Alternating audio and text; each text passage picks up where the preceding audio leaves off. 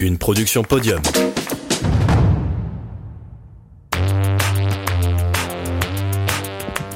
Bonjour à toutes et à tous. On a rendez-vous aujourd'hui avec Arthur Guérin-Boïri, multiple champion du monde et recordman d'apnée.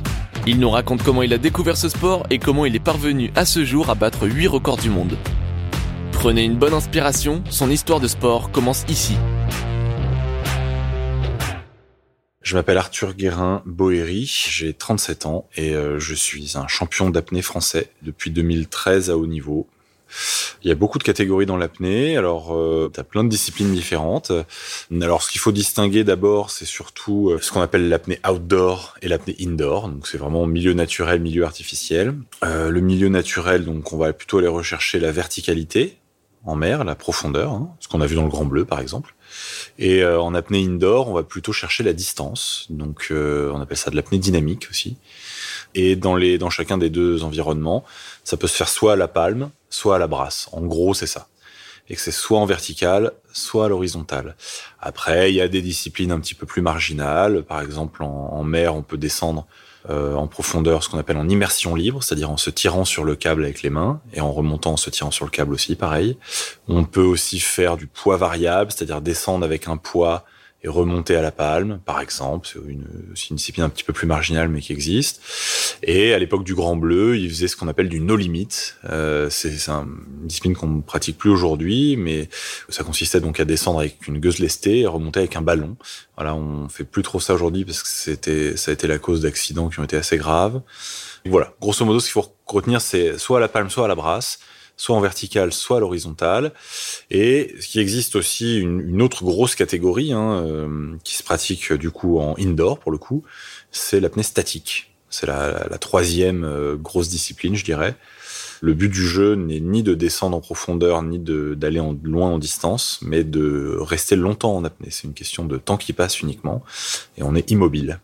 Récemment, moi, j'ai battu des records du monde dans une discipline qui est encore plus marginale, qui est euh, la distance sous la glace. Donc euh, vraiment d'aller chercher la plus longue distance sous la glace en lac gelé, que j'ai fait euh, avec combinaison et sans combinaison. Le premier, c'était donc l'année dernière en Finlande, en mars 2021, où j'ai établi un nouveau record du monde d'apnée en distance sous la glace à la brasse, donc avec ma petite combinaison de, de 2 mm. J'ai posé ma marque à 120 mètres, nagé en à peu près 3 minutes. Et donc en mars dernier, le 8 mars dernier, au Canada, j'ai euh, nagé pour un record du monde cette fois-ci sans combinaison, donc euh, en slip de bain, sur la même discipline, à la brasse, à l'horizontale.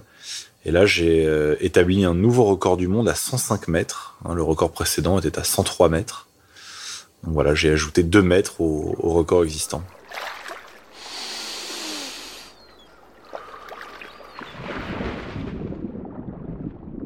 Que je préfère faire, si on me pose la question, euh, c'est de descendre dans le Grand Bleu. Quoi. Ça, clairement, euh, c'est là où c'est le plus extraordinaire, euh, d'être en mer, de, de, pouvoir aller chercher la profondeur comme ça. Il y a quelque chose de très, très méditatif, très introspectif dans ce, cette discipline qui me plaît beaucoup. Et en plus de ça, elle est, elle est très agréable. Il y a vraiment une dimension plaisir dans l'apnée en profondeur qui est, qui est évidente. Euh, après, là où j'ai euh, fait mes records, c'est pas en profondeur, c'est en distance, qui est une discipline qui n'a pas grand-chose à voir en fait avec la profondeur, où le travail euh, mental notamment va être vraiment sur d'autres aspects. On est beaucoup plus sur un sport de nage, donc technique et surtout très difficile mentalement parce qu'on va lutter longtemps contre l'envie de respirer hein, ce qui n'est pas le cas forcément en mer. C'est deux disciplines qui sont très différentes. En mer, il faut gérer beaucoup plus la prise de risque, euh, le relâchement, euh, la compensation des oreilles, euh, l'acclimatation des, poumons à la compression. En piscine, on va être beaucoup plus axé sur un travail mental lié à la difficulté de l'envie qui émane directement de l'envie de respirer. Et, et, ça, ça en fait deux disciplines qui n'ont rien à voir. D'ailleurs, les meilleurs en profondeur sont pas du tout les meilleurs en dynamique, et vice versa. Hein, c'est vraiment euh, chacun sa discipline. Donc moi j'ai eu euh, bah, cinq titres de champion du monde euh, en apnée dynamique en bassin et j'ai eu huit records du monde. Quand je dis huit records du monde, je compte évidemment les records que j'ai fait sous glace. Et les records que j'ai fait aussi dans une discipline un peu hybride entre la profondeur et la piscine, et la distance qui consiste à, faire la plus longue distance en apnée à 10 mètres de profondeur en mer. Voilà, donc c'est une discipline qui n'existe plus d'ailleurs, qui était tellement marginale qu'elle n'existe même plus. Mais euh, voilà, j'ai Juste pour dire que je, pratique vraiment toutes les formes d'apnée et j'ai fait de la compétition en profondeur, mais étant parisien de, de, de souche, j'ai pas pu euh, m'entraîner euh, tout jeune en mer et donc euh, mon acclimatation à la profondeur va se faire encore sur plusieurs années avant, je l'espère un jour, peut-être pouvoir descendre à, à 100 mètres et plus. Quoi. Pour l'instant, je suis à l'aise sur 60-70 mètres. Voilà. Euh, j'ai commencé en 2011 euh, en région parisienne, à Montreuil, effectivement, dans un club qui s'appelle Apnée Passion, qui est un des plus grands clubs de France. Hein. il y a 180 ou 200 licenciés, donc c'est quand même un gros gros club, et surtout qui est 100% apnée. Donc ça c'est quand même vachement bien, parce que souvent les clubs d'apnée sont en fait des clubs de plongée, bouteille, dans lesquels il y a une section apnée. Alors même si les sections apnée prennent de plus en plus d'importance et qu'ils ont de plus en plus de demandes pour de l'apnée et de moins en moins pour de la bouteille, mais donc euh, la plupart des clubs sont comme ça. Là, Apnée Passion, c'est génial, c'est un club qui est 100% apnée et qui est vraiment un club de passionnés. Donc euh, on y enseigne l'apnée très bien, de la bonne manière, avec le bon process. Les encadrants sont très formés, euh, très compétents. Il y a une très bonne ambiance. Donc j'ai commencé là, moi. Donc j'ai commencé dans un cadre vraiment adéquat. J'ai fait une première année d'apnée loisir. Puis après, je me suis mis à la compétition en 2013 effectivement et j'ai continué donc à m'entraîner en club hein, bien sûr jusqu'à l'âge de 35 ans et à 35 ans, j'ai déménagé euh, à Nice, où là, je me suis inscrit dans un club niçois qui s'appelle le, le CIPA, le Centre international de plongée en apnée. Pareil, qui est un des clubs français mythiques, hein, parce que c'est euh, le club niçois qui a vu euh, passer bah, Guillaume Néry pendant tous ses records. voilà, euh, c'est un club qui a été fondé par Claude Chapuis, qui est un peu le, père de l'apnée sportive moderne, telle qu'on la connaît aujourd'hui en tout cas. Et quand je suis à Paris, je m'entraîne toujours à, Apnée Passion, parce que je vis un peu entre Nice et Paris. Il y a vraiment une, grosse communauté euh, apnée euh, performance à Nice, et, ça c'est génial. C'est vraiment la, la mecque de l'apnée française. Et donc c'est pour ça que je me suis rapproché de Nice, et aussi bien sûr pour pouvoir faire beaucoup plus de, de milieu naturel et de mer et de profondeur. Hein. La compétition en apnée, ça n'a rien à voir avec l'apnée loisir. Hein, on est dans autre chose. L'apnée loisir, on va être beaucoup plus sur le bien-être, la pesanteur, le silence, euh, le contact avec l'eau, euh, dans quelque chose de très sensitif, euh, très agréable, etc. Quand on fait de la compétition, on quitte ce monde-là et pour rentrer dans un sport, un véritable sport de haut niveau, dans lequel en fait on se dépasse dans un exercice très très difficile, qui est celui d'accepter l'envie de respirer et d'ailleurs de la dompter et de la dépasser. Et, c'est très difficile, en tout cas pour moi. Euh, et donc à la fin de l'année 2011-2012, à la fin de la saison, j'ai intégré cette ligne d'entraînement compétition. Donc j'ai découvert un monde nouveau où j'ai découvert que on, on, pouvait aller loin dans l'envie de respirer et que c'était qu'une barrière euh, symbolique en réalité, que la véritable barrière physiologique, elle est arrivée beaucoup plus tard. Hein. Il y a une différence entre l'envie de respirer et le besoin de respirer, c'est deux choses différentes. Et donc, j'ai, commencé à m'entraîner pour faire de la compétition, donc sur des entraînements beaucoup plus durs, beaucoup plus intenses. De compétition en compétition, j'ai, gagné des titres, euh, enfin des médailles, pardon. J'ai euh, progressé dans mes performances jusqu'au championnat de France. Donc, c'était la fin de ma deuxième saison d'apnée, d'apnée en club.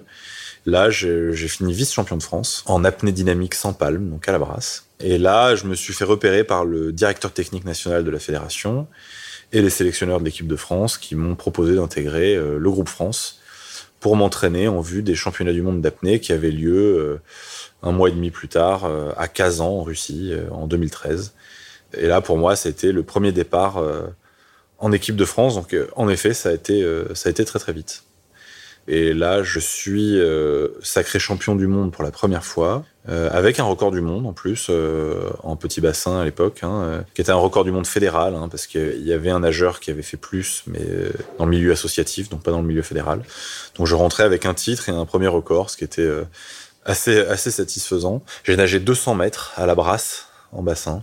Voilà, donc euh, c'était un, premier titre et là, bah, tout a changé hein, dans ma vision de, de ma carrière euh, entre guillemets à l'époque d'apnéiste parce que voilà, à l'époque je, ne savais pas si j'allais faire carrière dans l'apnée ou pas. Enfin, c'était vraiment pour moi c'était déjà extraordinaire d'être en équipe de France. Je savais pas du tout ce qui allait se passer, euh, quel allait être le contenu des dix années qui allaient suivre.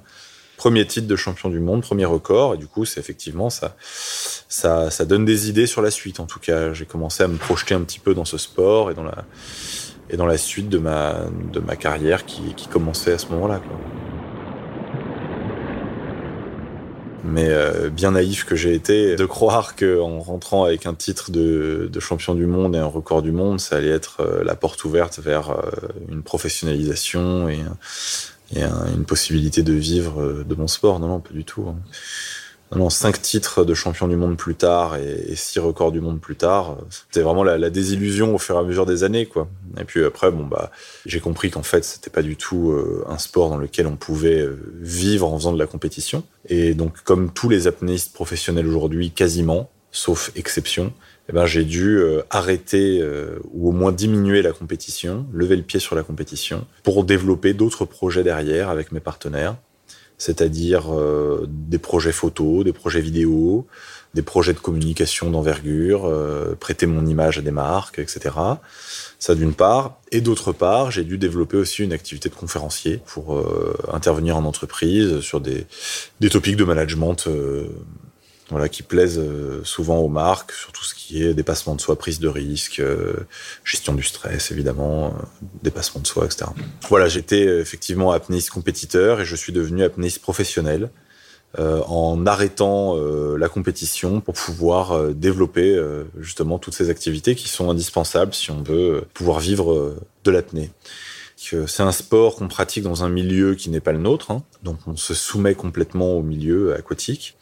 Alors le principal risque de l'apnéiste, c'est ce qu'on appelle la syncope hypoxique. En gros, c'est une perte de connaissance liée à une désaturation euh, trop importante euh, en oxygène. Quand on arrête de respirer, en gros, euh, on arrête de s'approvisionner en oxygène parce qu'on n'inspire plus, et on arrête d'évacuer le CO2 parce qu'on n'expire plus. Et donc en fait, on va saturer en CO2 du coup, et on va désaturer en O2. Et si la saturation en CO2, elle, n'est pas dangereuse, elle est désagréable, mais elle n'est pas dangereuse. La désaturation en O2, elle, n'est pas désagréable, mais elle est dangereuse. C'est-à-dire qu'on va pas vraiment la ressentir, mais elle peut être dangereuse. Et c'est vraiment à cette constante-là qu'il faut faire attention. C'est-à-dire vraiment la, désat en O2, c'est elle qui va générer une perte de connaissance. Si cette perte de, alors cette perte de connaissance, en soi, elle n'est pas vraiment très très grave. Hein. C'est plutôt bénin. On va tomber dans les vapes et on va revenir à soi quelques secondes plus tard, 20 secondes plus tard, 30 secondes plus tard. Voilà, c'est, c'est pas très très dangereux. Le problème étant que si on est dans l'eau seul, on se noie. Parce que on est inconscient dans l'eau et à un moment, le réflexe ventilatoire va revenir et donc on va inspirer de l'eau, on va, on va remplir ses poumons d'eau et on va se noyer. Donc, règle numéro un de l'apnée, jamais d'apnée seule. Voilà. Il existe euh, d'autres risques, notamment en profondeur. Il peut y avoir des risques euh, notamment au niveau du tissu pulmonaire, on peut faire ce qu'on appelle un œdème. Par exemple, on est descendu trop profond, trop vite, sans s'adapter euh, sur plusieurs jours, plusieurs semaines, plusieurs mois d'entraînement. Et donc le tissu pulmonaire n'est pas euh, habitué à cette dépression, je dirais même, parce qu'on est, on est presque en dépression à ce, moment-là. Et du coup, ça va, comme si je faisais un, un suçon là sur ma peau, où d'un moment le sang va filtrer à travers la peau. Bah, il se passe exactement la même chose dans les poumons. Euh, il y a du sang qui va traverser la paroi alvéolaire et qui va euh, se retrouver dans les poumons et donc on va générer des lésions sur la paroi alvéolaire et on va avoir du sang dans les poumons. C'est pas très très euh, ça par contre c'est un petit peu plus grave. Alors un petit œdème, ça se résorbe et et euh, le sang s'évacue et, euh, et, on n'en meurt pas. Hein, euh, mais c'est pas très très bon parce que les, les alvéoles qui ont été lésées pendant le, à l'occasion de ce, cet œdème ne se reconstituent pas. Hein. Et en plus de ça, si on fait un gros œdème, ça peut être ça peut être grave. Donc il faut vraiment éviter ce genre de truc. C'est pour ça que la profondeur, c'est une discipline qui se pratique dans le temps et qui demande une acclimatation lente et raisonnée. Hein, mais si on, fait ça comme ça, il n'y a aucun risque de faire des œdèmes et tout va très très bien se passer. Il faut juste y aller doucement, exactement, et y aller euh, de manière raisonnée. Après, il peut y avoir le risque matériel en profondeur aussi. Donc ça, c'est quelque chose à laquelle il faut faire très attention. C'est-à-dire, euh, notamment dans la discipline qu'on pratique plus, qui est le no limit. Il suffit que le ballon se gonfle pas au fond, et c'est un très très gros problème tout de suite. Donc ça, ça fait partie des risques matériels, je dirais. C'est pour ça qu'on pratique plus aussi cette discipline, c'est parce qu'on est dépendant du matériel, que quand on descend à la force des jambes et qu'on remonte à la force des jambes, au moins euh, on est sûr qu'il n'y a pas de panne matériel. Quoi. Ensuite, sur l'apnée en eau gelée, donc sous glace, Ah bah là, euh, là, je cumule tous les inconvénients. C'est-à-dire que j'ai très envie de respirer et c'est risqué. C'est-à-dire que euh, bah là, il y a des risques liés évidemment à la couche de glace de 50 cm que j'ai au-dessus de la tête. C'est-à-dire que je peux pas sortir quand je veux. Je retrouve cette prise de risque qu'on a un petit peu en profondeur où on peut pas sortir quand on veut. Donc là, c'est un peu pareil. Je suis sous une couche de glace que je peux pas casser avec la main parce qu'on peut faire rouler un poids lourd dessus sans problème, là, ça, cette épaisseur. Et là, il y a aussi un, risque évident au niveau de la température de l'eau. Euh, déjà, il y a un risque d'hypothermie, mais il y a aussi un risque lié aux apnées très longues dans une eau très très froide. Voilà, où il va y avoir des réactions physiologiques très intenses qu'on n'a pas euh, sur des apnées euh, en eau tempérée ou qu'on n'a pas non plus sur des immersions en eau froide sans faire d'apnée, qui sont vraiment très spécifiques aux apnées très longues en eau très froide. Donc ces réactions physiologiques, le, risque lié à ces réactions physiologiques vient en grande partie de ce qu'on appelle les réflexes d'immersion, qui sont euh, toute une série d'adaptations physiologiques qui nous permettent soit d'aller profond, soit d'aller loin, soit de tenir longtemps en apnée, qui sont bénéfiques donc pour le plongeur. Hein, ça va être le ralentissement du rythme cardiaque, donc une bradycardie, une vasoconstriction périphérique, une augmentation de la pression artérielle, etc., et, un reflux sanguin du coup au niveau euh, des organes nobles, donc euh, cœur, cerveau, poumon. Le corps va vraiment se mettre en mode protection. Le problème étant que ces réflexes d'immersion, plus l'eau est froide, plus ils sont intenses. Et en fait, dans une eau à 1 degré, sur des apnées longues en plus, ils deviennent finalement tellement intenses qu'ils sont presque, je dirais, contre-productifs. C'est-à-dire que sur le moment, c'est très bien. Sous l'eau, euh, dans l'eau gelée, sous la glace, je vais avoir un cœur qui est très très lent, euh, une énorme vasoconstriction très profonde. Mais en fait, mon corps s'est tellement mis dans cette espèce de stase hypothermique qu'en fait, en sortant, quand je reprends ma ventilation et que tout repart, en fait, eh ben, le corps se remet du stress physiologique qu'il vient de subir. Et en fait, il sait plus trop où il en est, quoi. Et donc, en fait, pendant plusieurs minutes, après être sorti de l'eau, je peux avoir des sensations qui peuvent être assez désagréables, comme des vertiges, sensations de malaise. Et donc, en gros, c'est ça que j'ai pu observer, moi, sur des plongées d'entraînement, en tout cas, pendant ma préparation. Pour faire un tour d'horizon, un résumé de ces risques-là, syncope, euh, tous les barotraumatismes liés à la, profondeur, les problèmes matériels qu'il peut y avoir en profondeur, euh, et euh, les problèmes d'ordre plus réaction physiologique qu'il va y avoir euh, euh, en apnée sous glace avec l'hypothermie. D'abord, je me suis vraiment intéressé aux immersions en eau glacée, à leurs vertus, à ce que ça fait pour la santé, etc. Donc, c'était vraiment ça qui m'intéressait je me suis dit pourquoi pas essayer de lier euh, mon intérêt pour l'apnée à mon intérêt pour l'eau froide. Et ça a commencé comme ça. Et là, j'ai découvert qu'il y avait des mecs qui avaient fait des records d'apnée sous la glace ou qui en tentaient.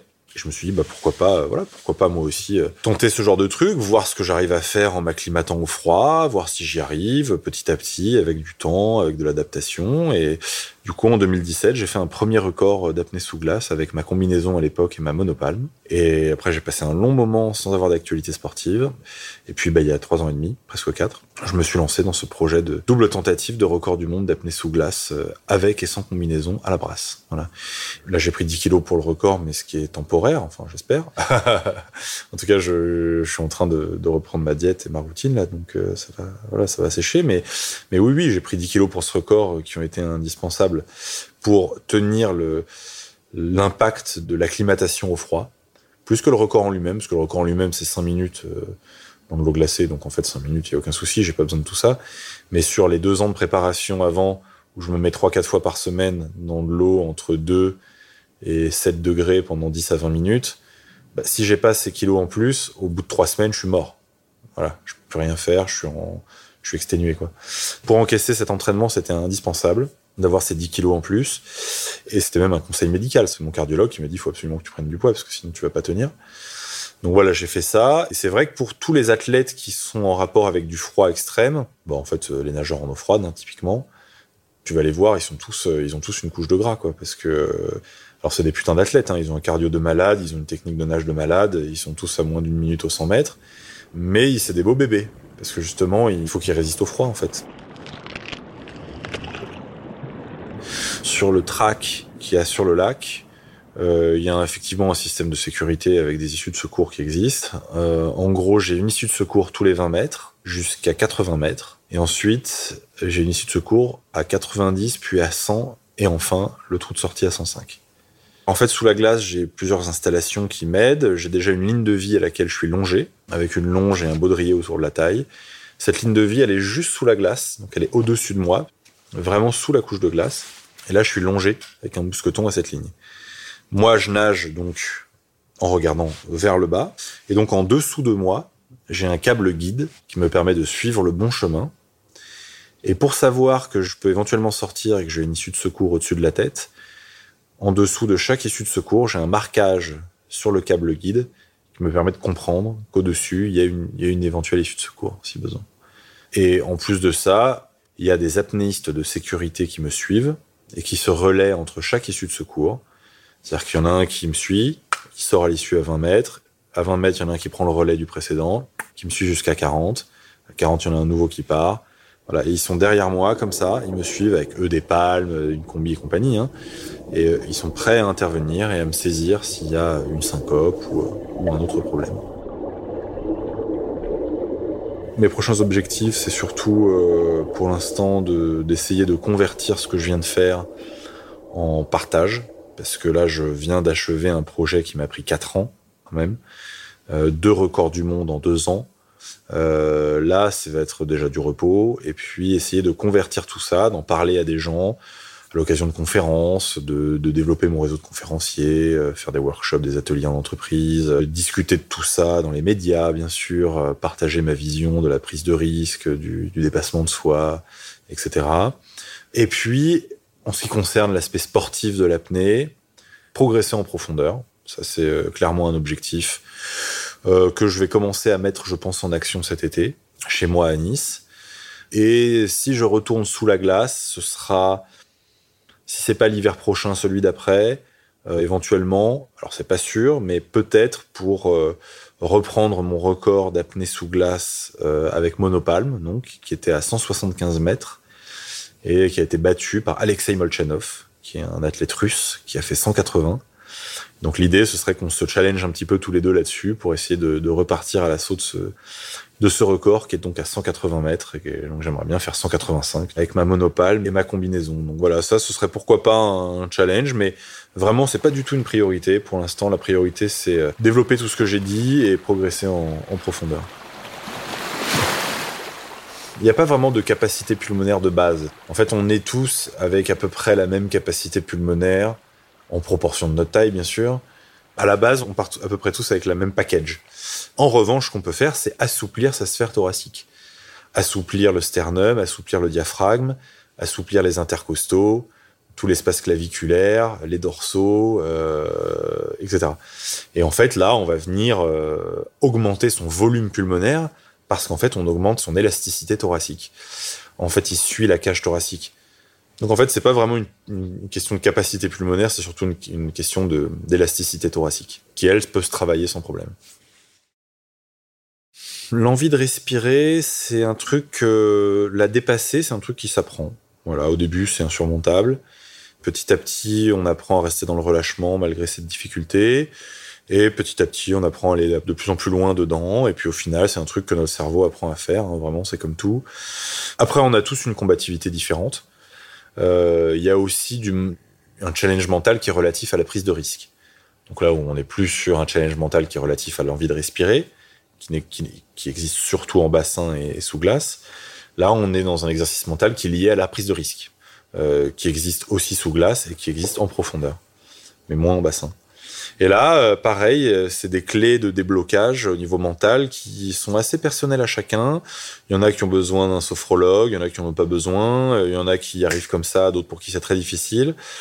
En l'occurrence, moi, cette appréhension et cette peur, je l'ai eu.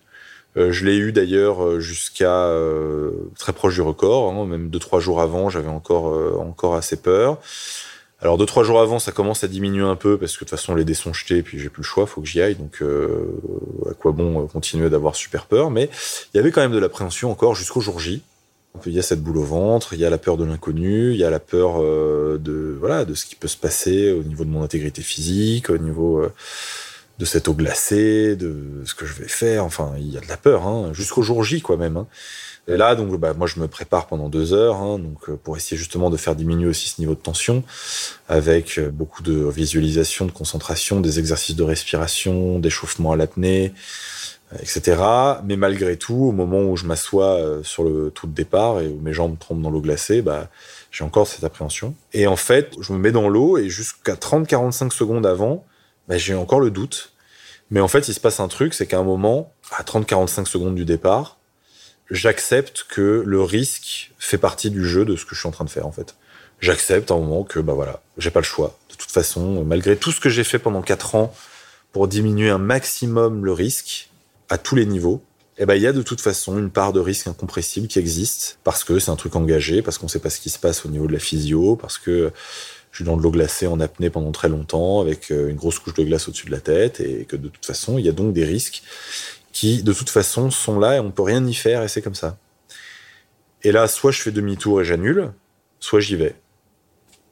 Et donc, si je choisis d'y aller, bah, ça veut dire que je choisis d'accepter cette part de risque qui, qui, existe de toute façon. Et en fait, donc, du coup, bah, je m'abandonne un petit peu au risque, je lâche prise par rapport à ça et je m'en remets un peu à ma bonne étoile, à quelque chose qui, tu vois, qui me dépasse un peu, qui me transcende, euh, à ma destinée, euh, voilà. Et, je pense que ça, c'est une part de spiritualité quelque part euh, qui est qui est pas déconnante quand on fait ce genre de truc, tu vois. Mais je pense que t'en parles à à Baumgartner ou à, ou Neil Armstrong ou à Eric Tabarly, ils répondront la même chose. Ils comprendront, ils comprendront tout à fait ce que je suis en train de te dire. Bah, c'est qu'à un moment, bah, il faut y aller, quoi. Que bah, à ce moment-là, tu tu croises les doigts, tu t'en remets un petit peu à ta bonne étoile et tu vas. T'as une part de risque que tu peux pas contrôler de toute façon et il faut prendre ce risque. Merci à Arthur d'avoir pris du temps pour répondre à nos questions. On lui souhaite le meilleur pour la suite. J'espère que cet épisode vous a plu et si c'est le cas, je vous dis à dans deux semaines pour un nouveau podcast.